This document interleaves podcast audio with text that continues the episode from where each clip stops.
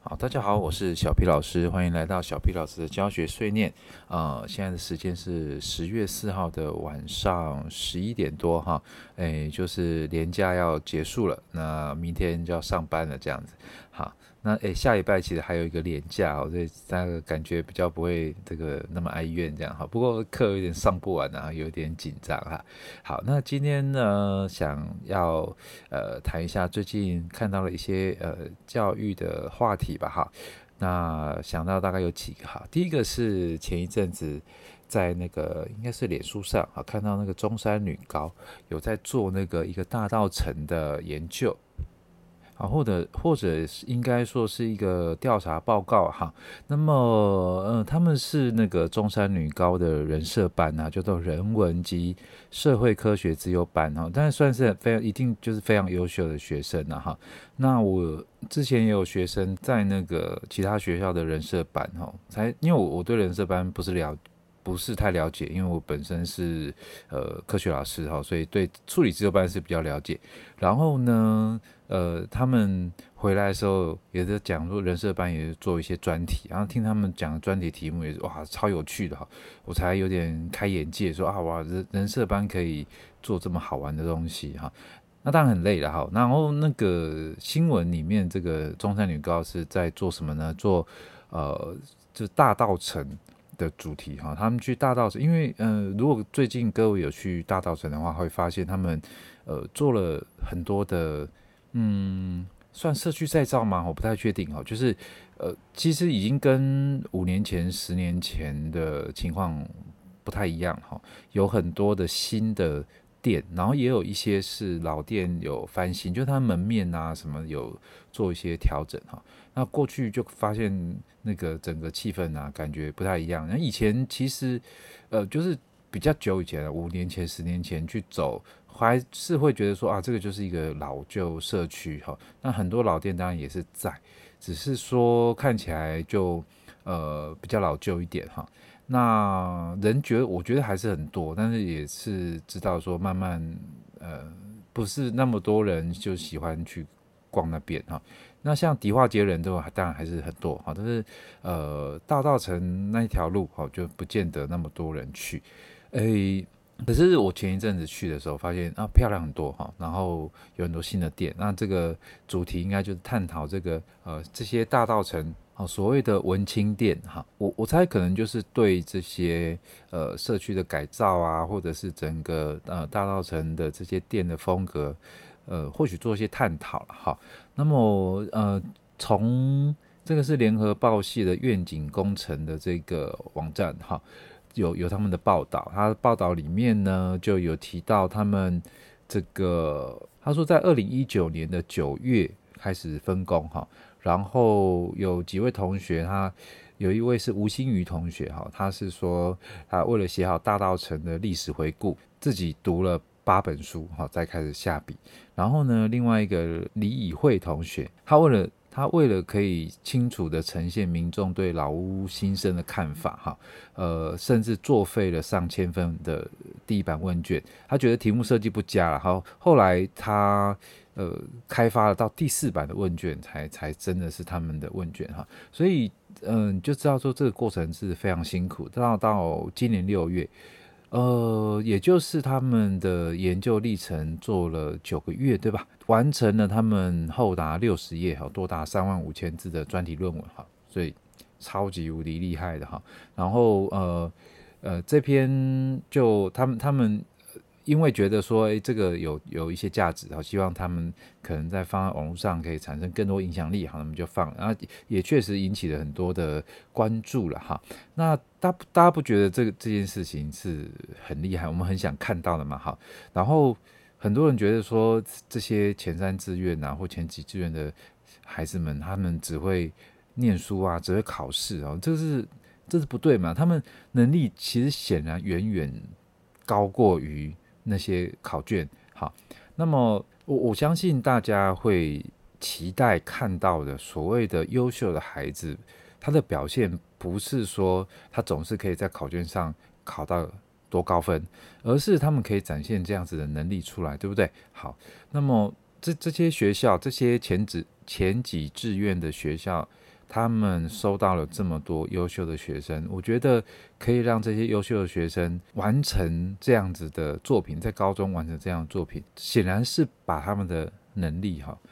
往上提升了很大一段。这也是他们呃在高中的一个很大的成长。我觉得这个这个是我可以看到说，哦，这这样子的学校，这样子的教学，呃。让他们在呃三年前进来你中山女高，到三年后毕业，他们呃展现出来完全不一样的能力哈。那么我在呃。建中的人设版呢，诶，也看到了我我的学生，也让我看到说，哇，有有非常非常大的成长哈。但是，那我想说的是，应该不是只有人设版哈，因为这些前几志愿的学校，其实他们呃学生都非常非常优秀，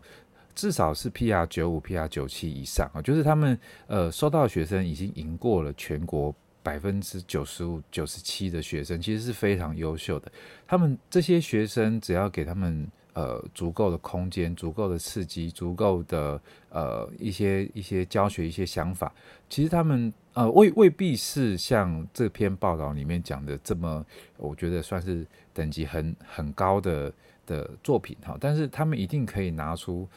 也是很厉害的作品哈。那呃，你知道？国中到高中哈，我觉得尤其是高中，这是他们，呃，我觉得是整整个人生开始要很像火箭一样往上飞的那个起点哈。其实真的是可以做很多的事情，让他们有个开始这样子哈。那好，这是我想要讲的，呃，第一件事情就是恭喜这四位同学哈，他有非常呃优异的表现。好，我想要讲的第二件事情是，呃，关于历史的课本的事情哈，就是前一阵子好像又有人出来提说，呃，应应该是说，因为今年是一零八课纲执行的第二年，哈，所以那个高二的课本，哎，不是，sorry，不是高二课本，是国二的课本，哈，就国中二年就是八年级的课本，他们拿到的时候发现说吓一跳啊，怎么很多他们以前印象中。呃，讲很多的东西却不讲，就是他们觉得有改变了哈。然后呢，又在觉得说是是不是又要去中国化啦？是不是又要又要怎样哈？然后为什么以前那些这么重要东西都拿掉？那但是就也是引起了呃一番讨论哈。那我一直因为我一样，我本科也不是这个历史的哈，所以我也没有太仔细的去看这个里面的内容。那么呃，直到诶、算是这几天嘛，连假想到哦，就去找了一下课本起来看。那我手上也不是随时可以拿到课本，然后我就去找了这个南一版的哈。啊，南一版因为我拿得到他们的电子书，嘿，所以就可以来参考一下这个一零八跟之前的哈有什么不一样哈。那我就比较了一下，我觉得诶、很有趣哈。好，那。呃，八年级讲的那个内容哈，是这个诶清朝吧，到清朝之后了哈。呃，我我讲一下它的目录好了，这个是旧课本哈，旧课本讲的是什么？好，那个什么晚清的变局啊，哈，外力入侵与改革，清末的这个衰颓与倾覆，哈，就是就是灭亡了哈，然后。明初的政局与社会变迁，北伐与抗战，然后最后一个是中华人民共和国的建立与发展，好，这个是呃旧的课本，哈，那我们来看一下那新课本的目录又长这样，就是八年级的哈，八年级的课程是呃商周至隋唐时期的国家与社会，然后呢商周至隋唐时期的民族与文化，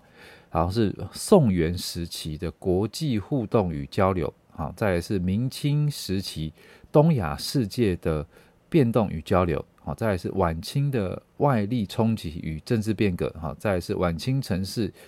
呃新风貌与文化。哈，呃，所以有一件事情，我觉得算批评者嘛，就是说他提出来的是，我觉得说的是对的，哈叫做略古详今。好，就是把比较离我们时间比较久远之前的很快速的略过。哈。详今就是呃比较靠近的事情，讲得比较清楚哈。那我基本上是同意这个做法的啊，就是我们实在是我们为什么要对两三千年前的事情弄得这么清楚，然后近可能一百年、五十年的事事情反而没有那么清楚哈？这个我觉得当然是有点奇怪哈。所以你可以发现说，他好像是用了一个呃旧的课本哈，用了一册的篇幅讲了清朝。然后呢，新的课本用了一册的篇幅讲了从商周到清朝。好，这个当然是差很多了哈。然后再来呢，呃，有个说法是说，呃，去中国化哈，去中国化其实，呃，大家可以看一下，诶，为新的课本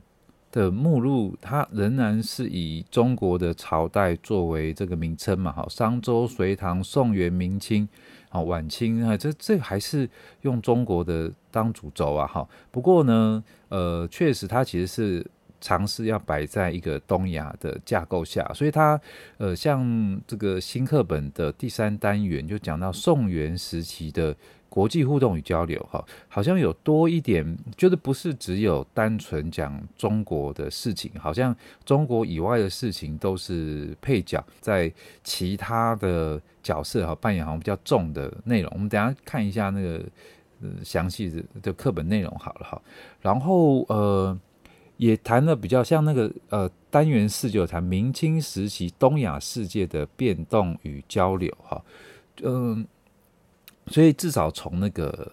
目录这边比较看得出来说，哦，不是只有谈中国哈，还有谈很多中国跟其他地方的呃变化是什么，交流是什么哈。那么呃，等一下我们来做一点版本比较，但是我们要版的比较当然就是一个同样单元，所以我们等下来看一下晚清的部分他们写了什么哈。那我们现在看一下呃刚刚讲第三单元宋元时期。宋元时期呢，我点问啊，国际互动与交流，所以你知道在宋朝那个时候就已经有很多的国际互动了哈。那这个点到看一下课本哈，课本这边也还是看得到这个中国的这个朝代哈，就是说这边看到什么五代十国啊，哈，进到北宋啊、南宋啊、元啊、明啊，这个时间表还是看得到哈。但是从呃可以看到说它诶有一张图。图里面呢，就有说，诶，外国的这个穆斯林呐，哈，来到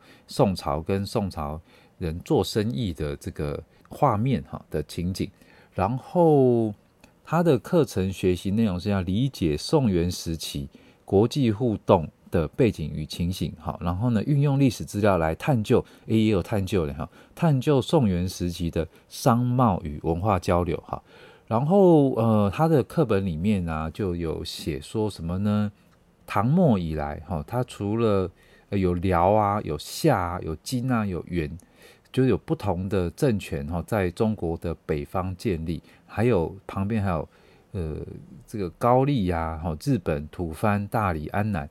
跟宋朝哦，应该他也不是讲宋朝，讲宋国哈，形成一个形成一个多元的国际关系哈，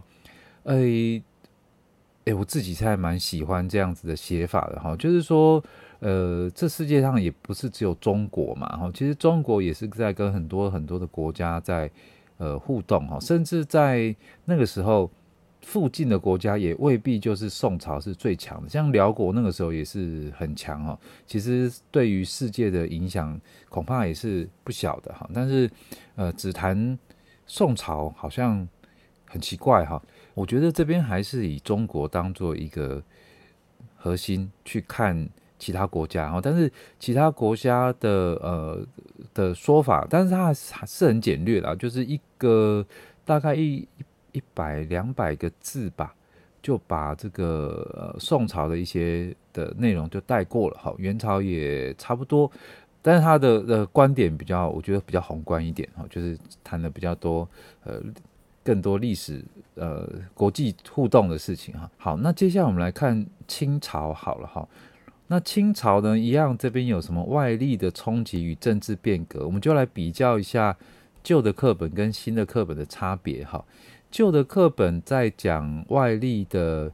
这边是外力的入侵与改革的时候，我念念一小段课文哈。英法联军之役后，哈，这是旧课本哈。朝野有事之士，好意识到非改革无以救亡图存，然后因此出现了自强运动。自强运动虽以富国强兵为目的，但是呢，只是移植西方的物质文明。多数人的想法观念人没有办法改变哈。那中国在甲午战争不敌日本，好显示这个自强运动的成效有限。嗯、呃，对，他就直接结论就是自强运动的成效有限。然后甲午战争后呢，列强加紧侵略，并想进进一步瓜分中国。光绪皇帝面临国家的困境，哈，毅然推动戊戌变法，力图维新，但因守旧派的反对，依旧以失败告终。啊，其实这个说法跟我们以前念的还蛮像的，就是说，呃呃，光绪想要革新呐、好，然后守旧派反对，然后就失败，然后就就导，当然就导致了那个清朝没有办法振作等等，哈，好。那后面也提到什么鸦片战争啊，好等等，那就看起来跟我们以前的呃说法还蛮像的哈。那我们来看一下新的课本，新的课本的这个呃单元五叫做《晚清的外力冲击与政治变革》哈，它的画面这个这个画面就是呃应该算是八国联军吧哈，这个在攻打紫禁城哈，北京城哈。的的画面，然后呢，诶，有个框框写来探究。我我觉得这个历史的探究这件事情，我让我觉得很有趣哈。呃，他说的是什么？请观察插画，说哪些国家参与其中啊？这是一个呃，观察一些国旗呀、好服装哈，可以可以说出来的，算是事实的部分啊。你觉得这可能是哪一场战争？为什么会发生这场战争？然后呢？第二个问题就厉害了哈，应该说更厉害哈。你觉得这场战争是注定要发生的吗？想想看，我们国家现在的处境，如果发生战争，主战是否就是爱国？哈，这边提出来一个我觉得很厉害的问题啊，厉害在哪里？就是它其实是一个没有答案的问题，它是需要讨论的哈。那以往我们的习惯很像是呃，直接给你一个答案，像刚刚就是就讲说守旧派。呃，阻碍了改革，哈，所以造成改革失败。这是直接给你一个答案，而不是讨论说，诶，你觉得这个戊戌变法成功了吗？你为什么觉得它成功？或者你为什么觉得它失败啊？如果你觉得它失败，失败原因是什么？它不是这样讨论，它直接给你答案的哈。好，我们来看一下跟刚刚那个旧课本，哈，这个类似的呃内容，哈，到哪边？这个是讲到百日维新的部分，哈。这边说，呃，列强强租港湾，哈，使这个光绪皇帝于光绪二十四年推动改革，视为戊戌变法，但但改革过激过大，好，造成许多官员反对，变法不够百日，即遭慈禧太后下诏停止，史称百日维新。诶，这个说法好像就跟刚刚有点不太一样了，哈。然后，呃，后面还提到八国联军后，慈禧太后为了维护政权。实施新政，包括呢编练新军、提倡实业、建立新学制等。洋务运动以来的新政，政务大量增加，科举制度已经不能满足政府录用大量各式人才的需求。光绪三十一年废除科举制度。好，呃，就我觉得做一些新旧版本的比较还蛮有趣的啦，甚至连这些这些历史人物在这些历史的内容扮演的角色也不一样。我们以前念到的。的课本里面好像就说慈禧太后就是守旧啊，好，然后就禁止改革，好。不过这边确实提到，呃，慈禧太后为了维护政权，确实实施了新政，好，好。然后这一页的右边呢，就有个框框啊，就说，哎，假如他就提出一个问题哈，假如我国及许多国家的使馆人员与侨民被围困在某国使馆区，好，然后呢，这个某国军队正在不断的进攻，你觉得我国应该如何处理？哈，呃，那这这些问题，我觉得都还蛮有趣的，就是跟我们以往的，呃，就在就是历史课会提出来的问题，就按这个西元几年谁攻打了谁，好，谁赢谁输，赔了多少钱。以前都问这些问题啊，我印象中以前就问这些问题。可是我我当然也是从诶、很长大了之后才发现说啊，原来历史不是在只是处理这些问题哈。那像这边这个这个刚刚这个使馆人员被围困的这个问题，我就觉得诶、很有趣哈。其实我还蛮喜欢新课本的这些内容以及他问的问题的哈。我觉得他会好像提供了一些许多不同的观点。好，然后呃，接下来第六章，呃，就新课本的第六章就讲到。什么城市的新风貌啊，哈，新新知识的传播啊，哈，呃，家族与妇女角色的改变，我觉得讲到更多是呃社会的内涵的东西哈，就是说，我我也听到有一个说法是，就是新的课本里面比较不是在只讲这个、官方的事情哈，就在讲政府的事情，有放了比较高的比例在讲呃社会。的一些改变哈，那我这里我也是喜欢的了哈。那我我当然不知道其其他家，我这边只有南一的哈，我自然不知道其他家的课本长得怎么样。呃，那如果都有类似的改变的话，我自己觉得是好的哈。那我我。好，当然反对者有反对者的理由啦，哈。那我觉得有一些好像也是误会了，哈。例如说，反对者觉得说，以前的课本啊的那个三国讲了很多啊，为什么现在都不讲呢？实际上，他如果去翻这个旧的课本的话，可能会发现说，课本里面讲的三国其实不是讲三国，是讲魏晋南北朝。好，那讲的内容其实也不多哈。好，其实我们大部分在呃认识三国、了解三国，很多其实不是从呃课本里面来的，很多从呃小说啊、电动啊、好网络文章啊那边来的。哈，那其实这个真的是是这样的。其实其实很简单嘛，就是你对那个东西如果有兴趣，很多资料可以自己去看哦，不见得把所有的东西都一定要放在课本里面。好，好，那呃这些讨论里面还有一个，我觉得还蛮常。误解的就是有时候会把课纲跟课本两个角色混淆了哈，所以呃课纲并不是课本，课纲也不是这个教科书撰写的指引，它当然会提供一个规范啊，只是它规范是比较是比较宽的，它并不是一个细则哈，所以呃有人在在看了课本骂课纲的时候，我就觉得很奇怪哈，他应该是看了课本骂课本，要比较也是比较。课本去比较课本，那你如果要讨论课纲的话，你应该是拿九年一贯的课纲跟新的课纲来做比较哈，然后拿新的课本跟旧的课纲做比较，或拿新的课本跟新的课纲做比较，哎，常常会有点牛头不对马嘴哈。好，那我今天要讲的第三件事情，呃，也是新闻哈，就是数学的部分。呃，就是国际的数学奥林匹亚的竞赛，哈，那成绩揭晓，好，台湾学生获得三面银牌，三面铜牌，团队成绩排名第二十三，好，然后呢，有一个新闻报道说，这个叫做历年最差，哈，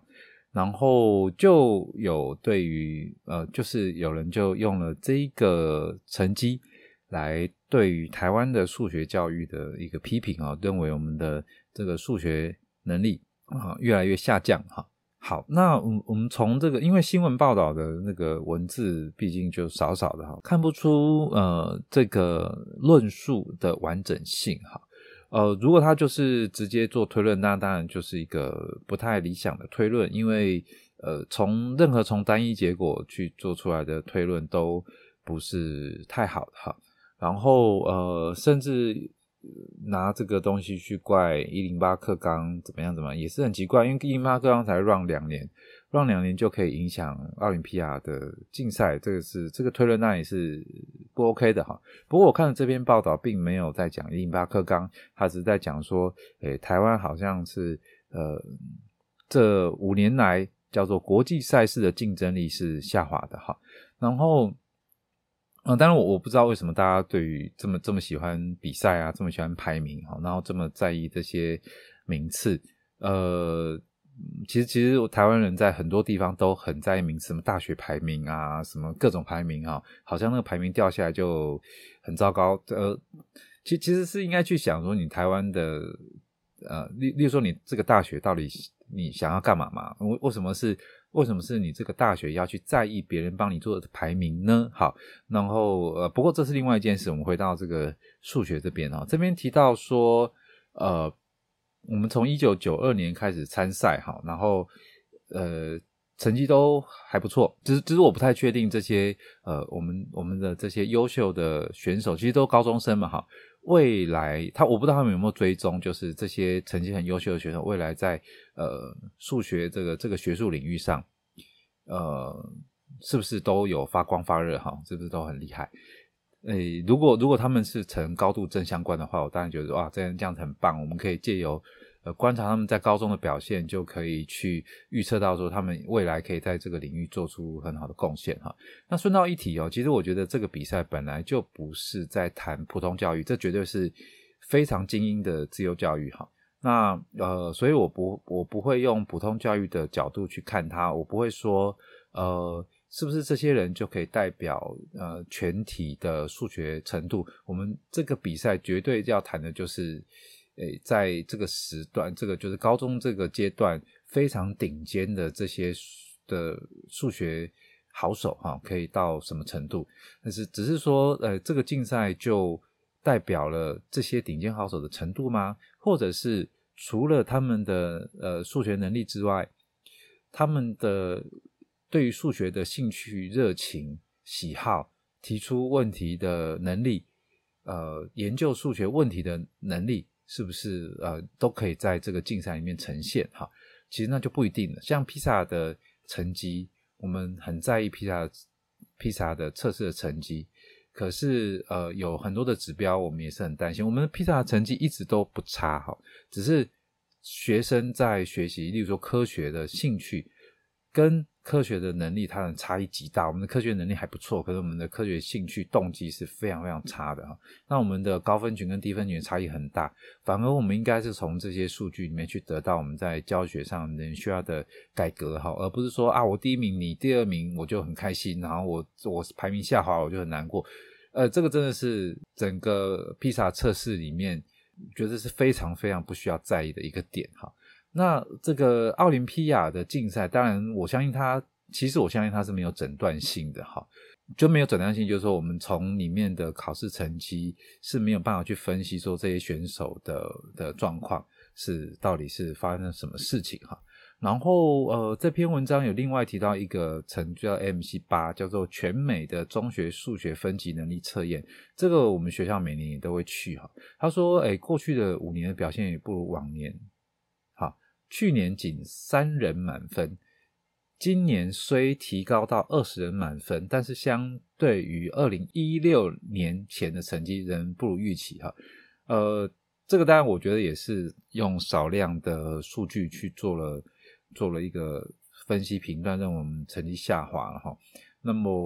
呃，是不是背后有更更多的数据去支持他的这个论点，我就不知道了哈。呃，好，我刚刚说了三个新闻，第一个新闻是中山女高的呃人设班的优秀表现哈。第二个新闻是这个关于新旧历史课本的比较，国中的哈。第三个就是数学奥林匹亚竞赛。呃，其实我看到这个三个是想到说。其实大家可以去想想看，你们心目中的好的教育，或者是好的学生、优秀的学生，或者是一般的学生，好，这这可以就是说，良好的表现是什么？是在这些很多的考试里面拿了一百分，还是可以像中山女高的同学这样子拿出很不错的一个他们的研究报告，还是呃？对，在历史课本，大家是比较喜欢说很多的呃课本认定的所谓的事实，把它一一的记录起来，是各位心目中良好的这个历史课本历史教育，还是说新课本它常常会提到一些提出一些问题，这些问题好像是没有办法有一个答案解答的，可是可以很多的讨论，很多的观点的分享的。那最后这个奥林匹亚的竞赛，大家是希望说呃。我们应该要很在意这个这些比赛的成绩，还是说我们希望我们的这些优秀的学生们，他有机会去呃做很多的练习，做很多练习，然后可以去跟全世界最顶尖、最优秀的这些学生去切磋，那个经验才重要。考试的成绩反而不是那么重要。这些决定这些观念或者是价值观。其实就决定了，呃，整个社会对于这个教育的想象应该是往哪个方向哈。那我那我自己是觉得很赞赏中山女高人社班同学的优秀表现。那希望说我们的呃前几志愿的学校都可可以让更多的孩子们哈，可以在高中能有这样子一个这么好的呃专题的经验哈，不要觉得要做成那个样子才叫做好，只要是一个完整的属于他们的一个专题经历，可以用了八个月、九个月完成的一个作文，其实都是一个很好的的的经历哈。所以呃，我我自己的学生，我也都会让他们在用一年的时间去完成一个专题哈。然后呢，我也是喜欢新的历史课本。里面有很多的开放性的思考的讨论的空间哈。那至于说奥林匹亚竞赛的话，我当然会觉得说，嗯，考试成绩呃如果可以好，那当然不是坏事哦，它是好事。那可是我更想要知道的讯息里面没有哈，就是说他们到底有没有这些这些孩子们，这些这些高中顶尖的精英们，他们对于数学的呃喜好，他们对于数学的直觉，他们对于数学的呃，研究能力到底程度到哪里？然后呢，他们的这个竞赛出去可以跟多少人交流？好，多少人呃切磋？是不是可以激发出他们更呃对对数学更大的热情？哈，这个我才是呃呃最在意的事情。好，那今天呢就谈到这边，晚安，谢谢大家。